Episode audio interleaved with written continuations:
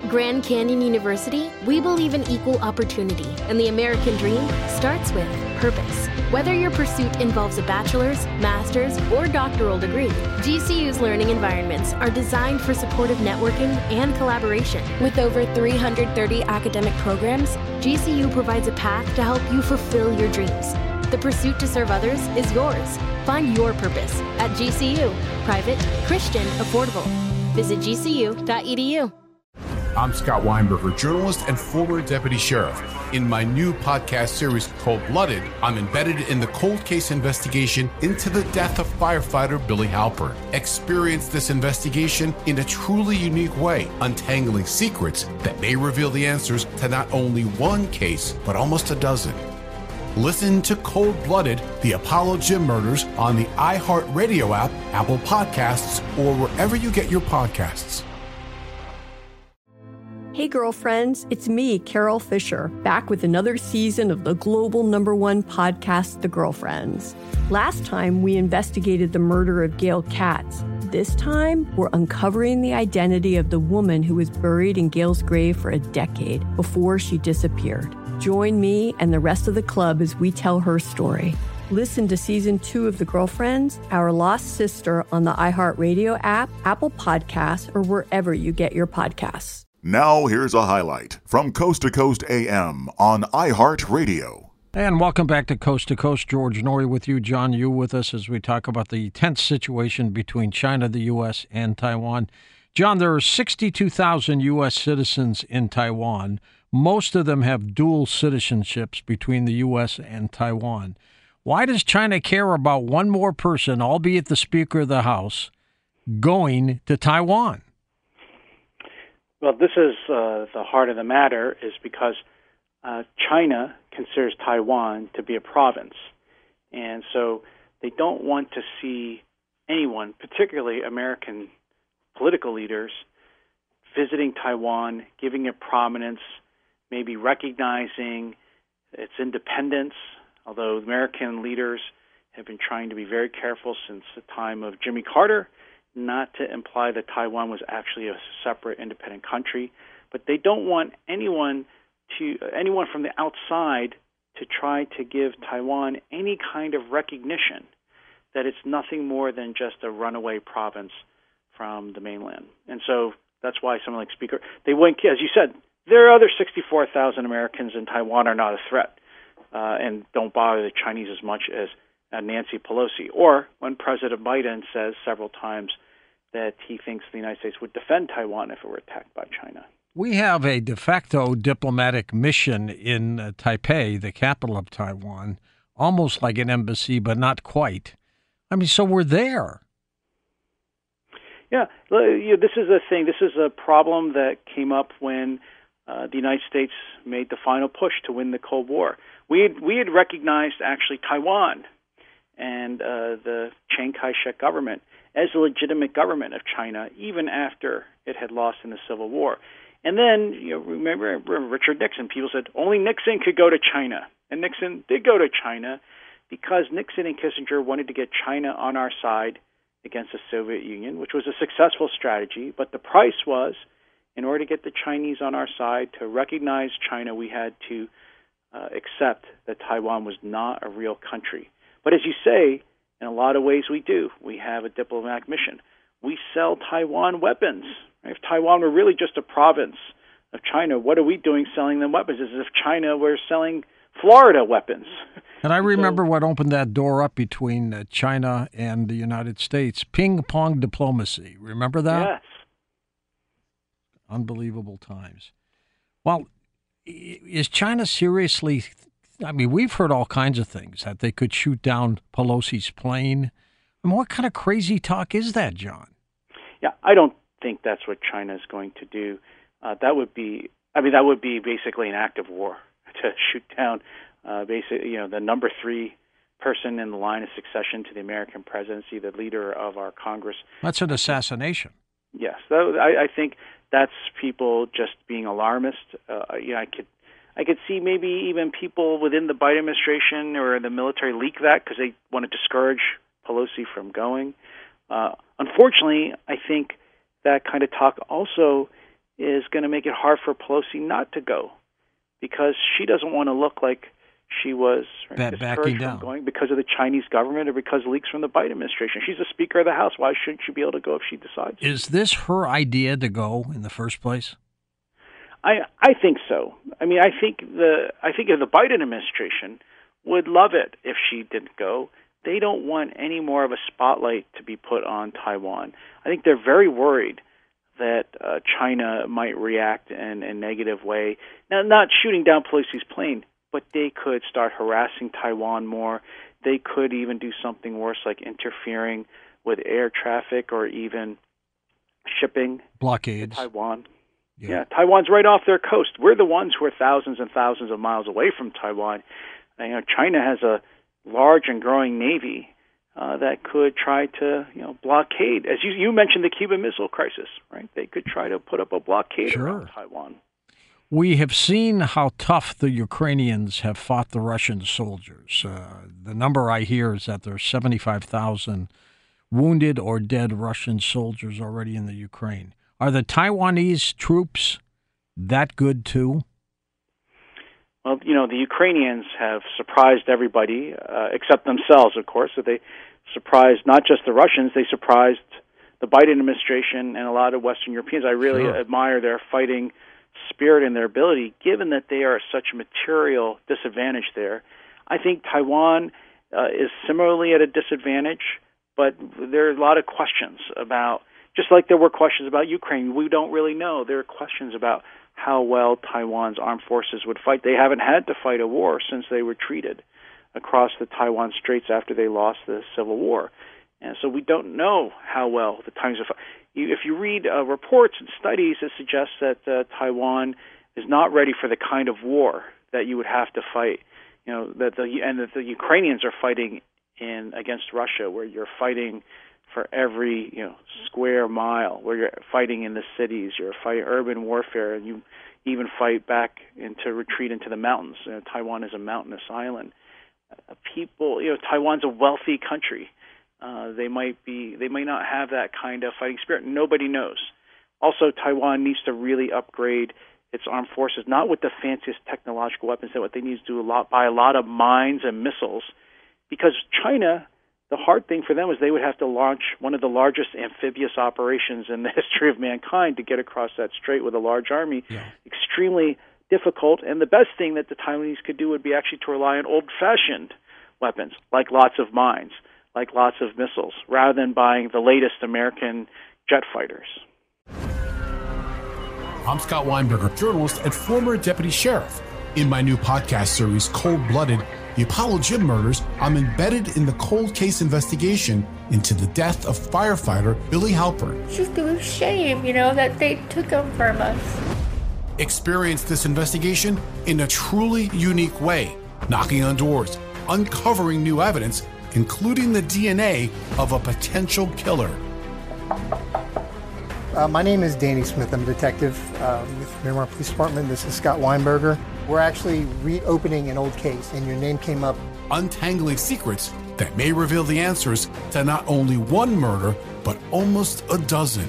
I thought they were going to kill me, so I kept my mouth shut and I didn't say anything. All these years, I didn't say anything. Listen to Cold Blooded, the Apollo Gym Murders on the iHeartRadio app, Apple Podcasts, or wherever you get your podcasts. Hey, girlfriends, it's me, Carol Fisher. I'm so excited to tell you about the brand new series of The Girlfriends. In season one, we told you about the murder of Gail Katz at the hands of my ex boyfriend Bob. At one point, a woman's torso washed up on Staten Island and was misidentified as Gail. She spent nine years in Gail's grave, and then she just disappeared.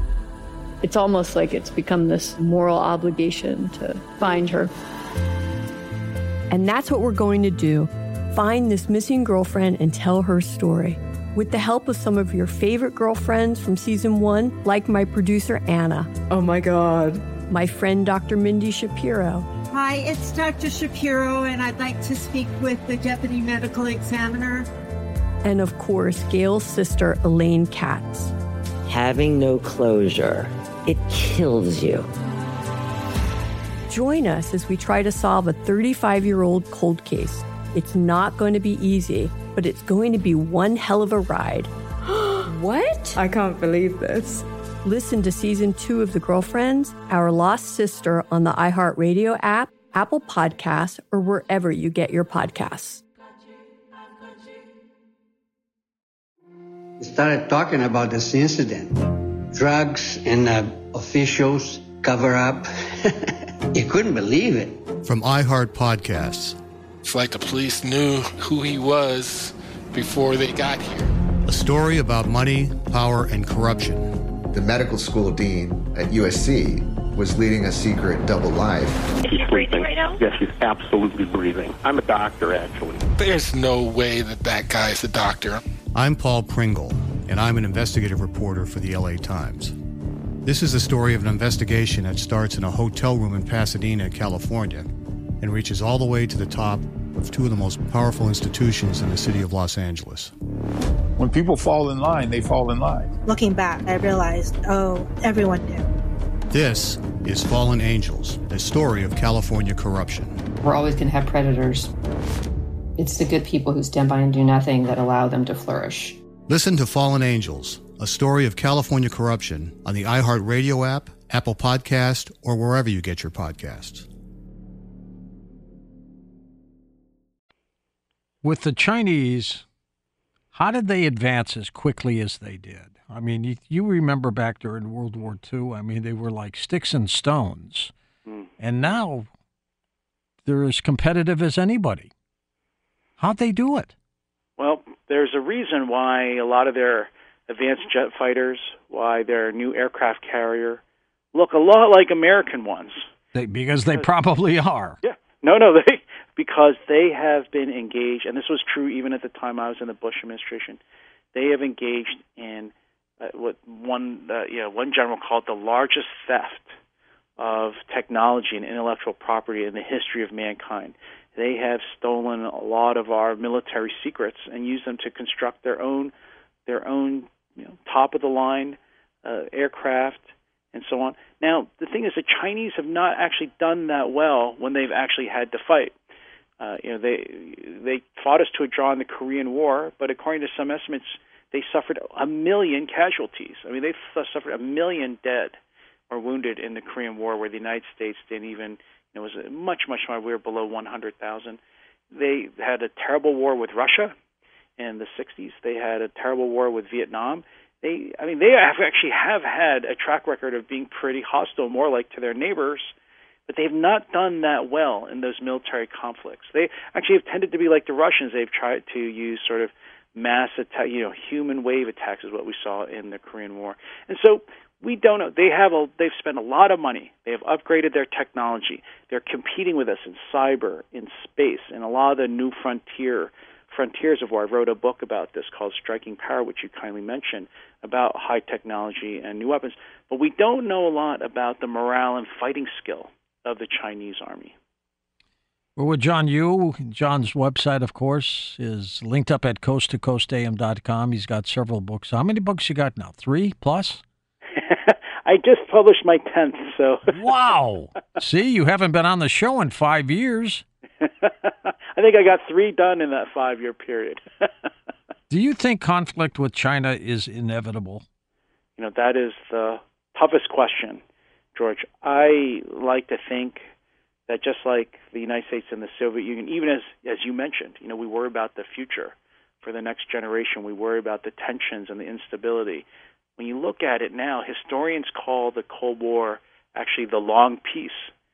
There was no great power war from 1945 to 1992 or 1989, whenever you want to end the uh, Cold War. Hopefully, the United States and China, even if they're rivals, even if we're competitors, we're going to reach some kind of system, some kind of modus vivendi, some kind of understanding that will prevent conflict, because uh, you know the Chinese, China and the United States are are the two most powerful countries in the world. We have the largest economies. China's military is growing fast, so we come closer and closer to ours.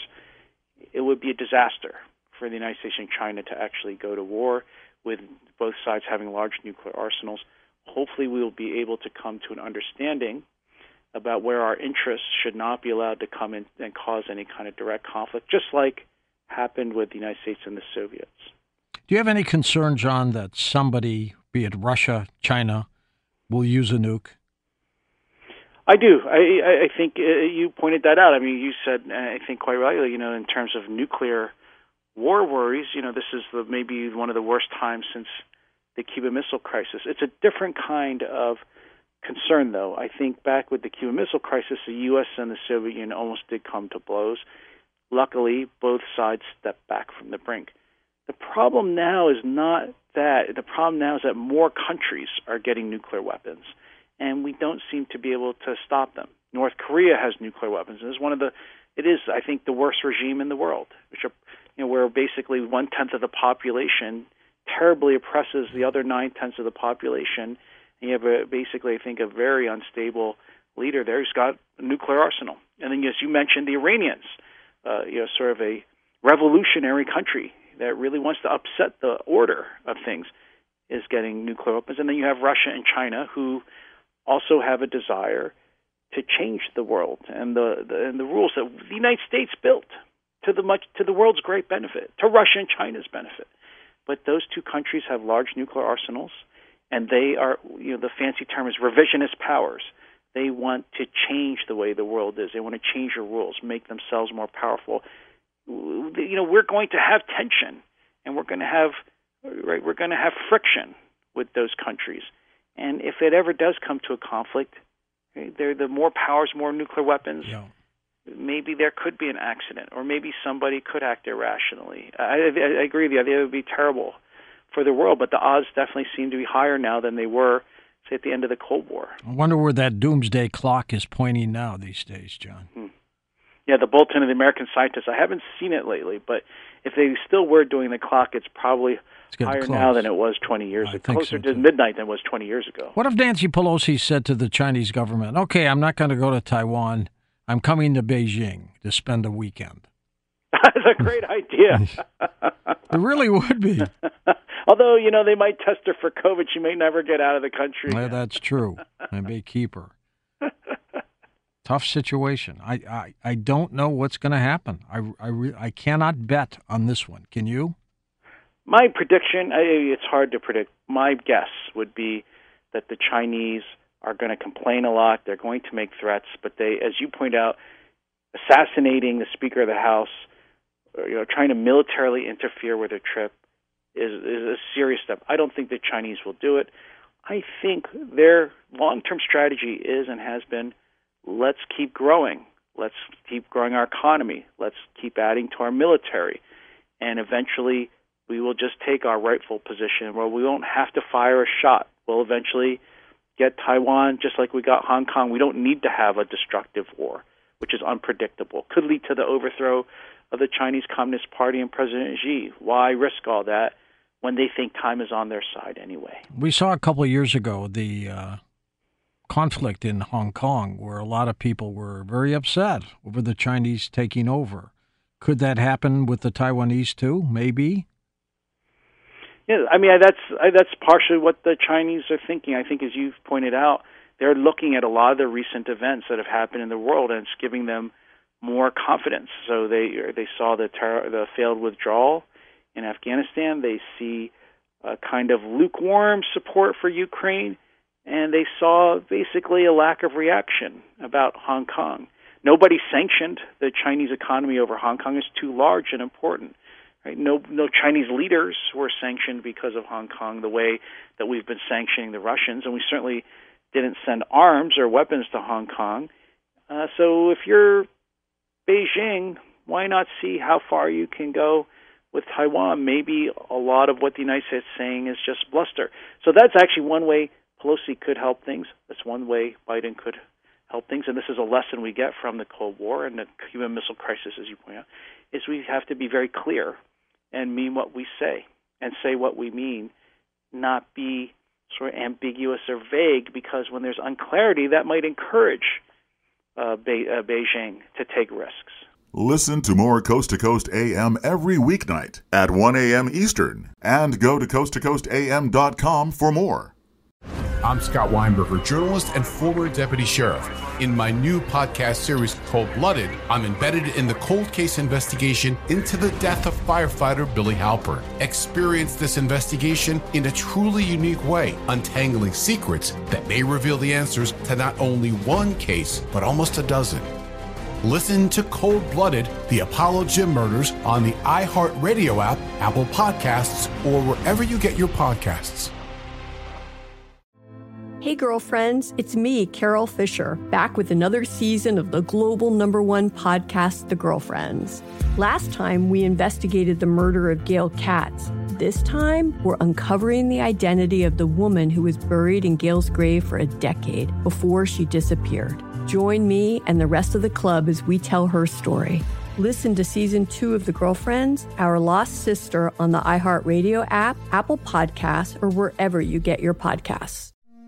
It's like the police knew who he was before they got here. From iHeart Podcasts. The medical school dean at USC was leading a secret double life. She's breathing right now? Yes, she's absolutely breathing. I'm a doctor, actually. A story about money, power, and corruption. When people fall in line, they fall in line. Looking back, I realized, oh, everyone knew. I'm Paul Pringle, an investigative reporter for the LA Times. Listen to Fallen Angels, a story of California corruption on the iHeartRadio app, Apple Podcast, or wherever you get your podcasts.